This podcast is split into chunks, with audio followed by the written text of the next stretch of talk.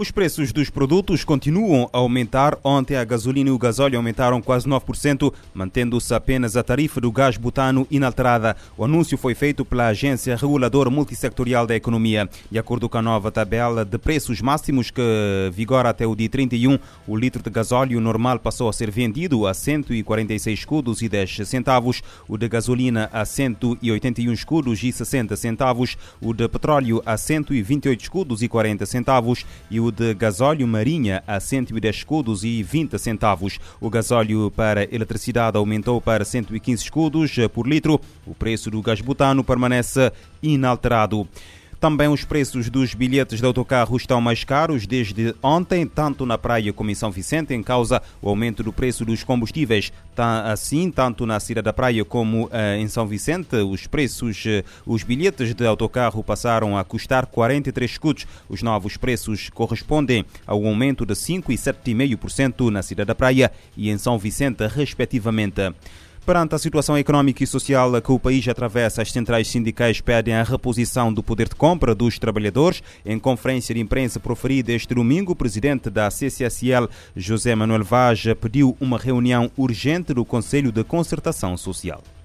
A CCSL propõe ao Governo a convocação urgente do Conselho de Concertação Social, CCS, visando a busca negociada para as seguintes situações: a regularização, enquadramento dos restantes 20% a 30% na carreira das situações pendentes dos professores, enfermeiros, Polícia Nacional, Polícia Judiciária, pessoal do IGAI, agentes prisionais, funcionários da DRNE, guardas municipais, bombeiros de Cabo Verde, monitores dos jardins infantis, vigilantes das empresas de segurança privadas, etc.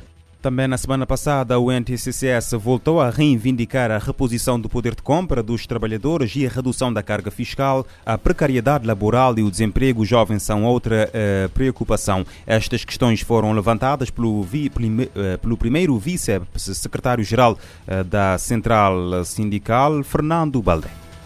A UNTCCS, sempre ao lado dos trabalhadores, reivindica a reposição do poder de compra dos trabalhadores e a redução de carga fiscal. Tendo sido, desde 2011, não se verificou o aumento salarial e o preço dos bens de consumo aumentam constantemente. A precariedade, incerteza e instabilidade laborais são constantes em Cabo Verde. Os trabalhadores reclamam por melhores condições de vida. O desemprego também preocupa a UNTCCS, sobretudo o desemprego jovem, que já atingiu elevadíssimos patamares. Entre 15 e 34 anos, a taxa de desemprego ultrapassa os 50%. A UNTCCS refere que a vida dos trabalhadores não tem sido fácil, piorou significativamente com o advento da pandemia e agora com a escalada de preços em consequência da guerra na Ucrânia. Por isso, pede a reposição do poder de compra.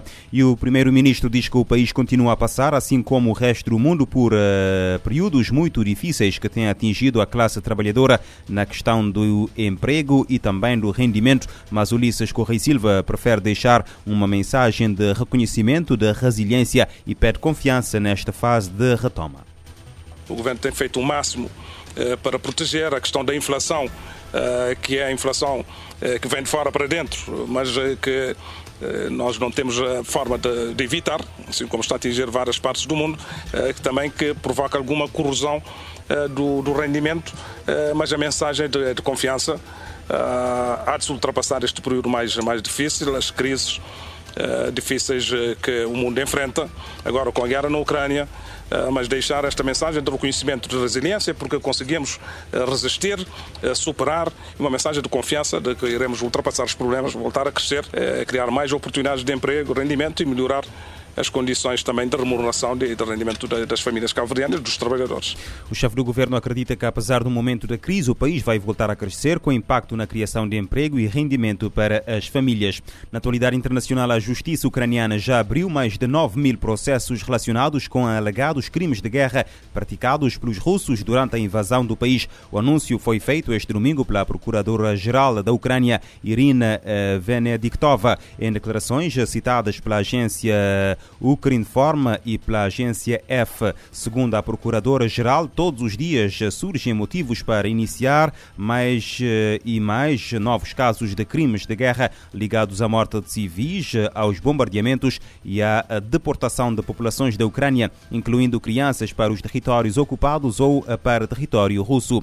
Irina Venediktova salienta que o processo de responsabilização dos ditos criminosos de guerra já começou e que alguns dos membros das forças russas suspeitos de cometer tais atrocidades já foram identificados. O procurador-chefe do Tribunal Penal Internacional declarou recentemente que há motivos razoáveis para acreditar que os crimes que foram cometidos na Ucrânia estariam sob a jurisdição do Tribunal de Haia. Além disso, a ONU criou uma comissão de investigação e mais de uma dúzia de países estão a colaborar com a Ucrânia para recolher provas de crimes.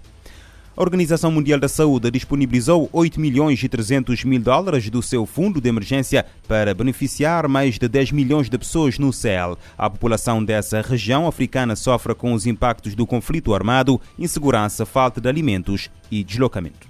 A Organização Mundial da Saúde, OMS, acaba de liberar US$ 8.300.000 do seu fundo de contingência para emergências para beneficiar mais de 10.600.000 pessoas na região africana do Sahel. São civis que precisam receber com urgência cuidados de saúde. A OMS destaca que agências humanitárias e governos calculam que mais de 33 milhões de pessoas estejam sofrendo com os impactos arrasadores do conflito armado, da insegurança, da falta de acesso a alimentos e de deslocamentos no Sahel. A verba disponibilizada pela OMS servirá para fornecer serviços de saúde às populações que vivem em acampamentos para deslocados e também àquelas afetadas pelo surgimento de doenças nos 6 países da região. Em Burkina Faso, por exemplo, cerca de 500 mil pessoas ficaram desalojadas pela violência armada. No Mali, 25% dos serviços de saúde foram interrompidos devido aos impactos da Covid-19. Já os Camarões enfrentam um novo surto de cólera, enquanto no Chad o problema é a febre amarela. A OMS explica que trabalhará para melhorar o tratamento para desnutridos em Burkina Faso, reforçar os diagnósticos de cólera nos Camarões e fornecer serviços essenciais para 100 mil pessoas no Chad. Além disso, psicólogos serão enviados para 10 regiões do Mali.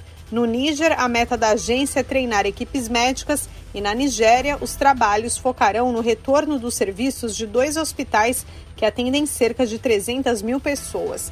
Da ONU News, em Lisboa, Leda Letra. O OMS disponibiliza US$ 8.300.000 para ajuda de emergência no Sahel.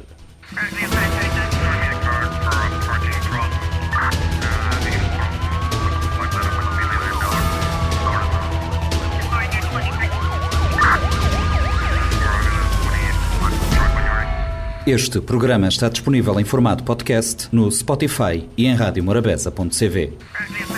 SOS. A atualidade numa outra perspectiva. Emergência, polícia, justiça, investigação criminal, as grandes apreensões e as maiores investigações. O mundo como ele é. SOS. De segunda a sexta, às 9 da manhã e às 7 da tarde. SOS. Na Morabeza.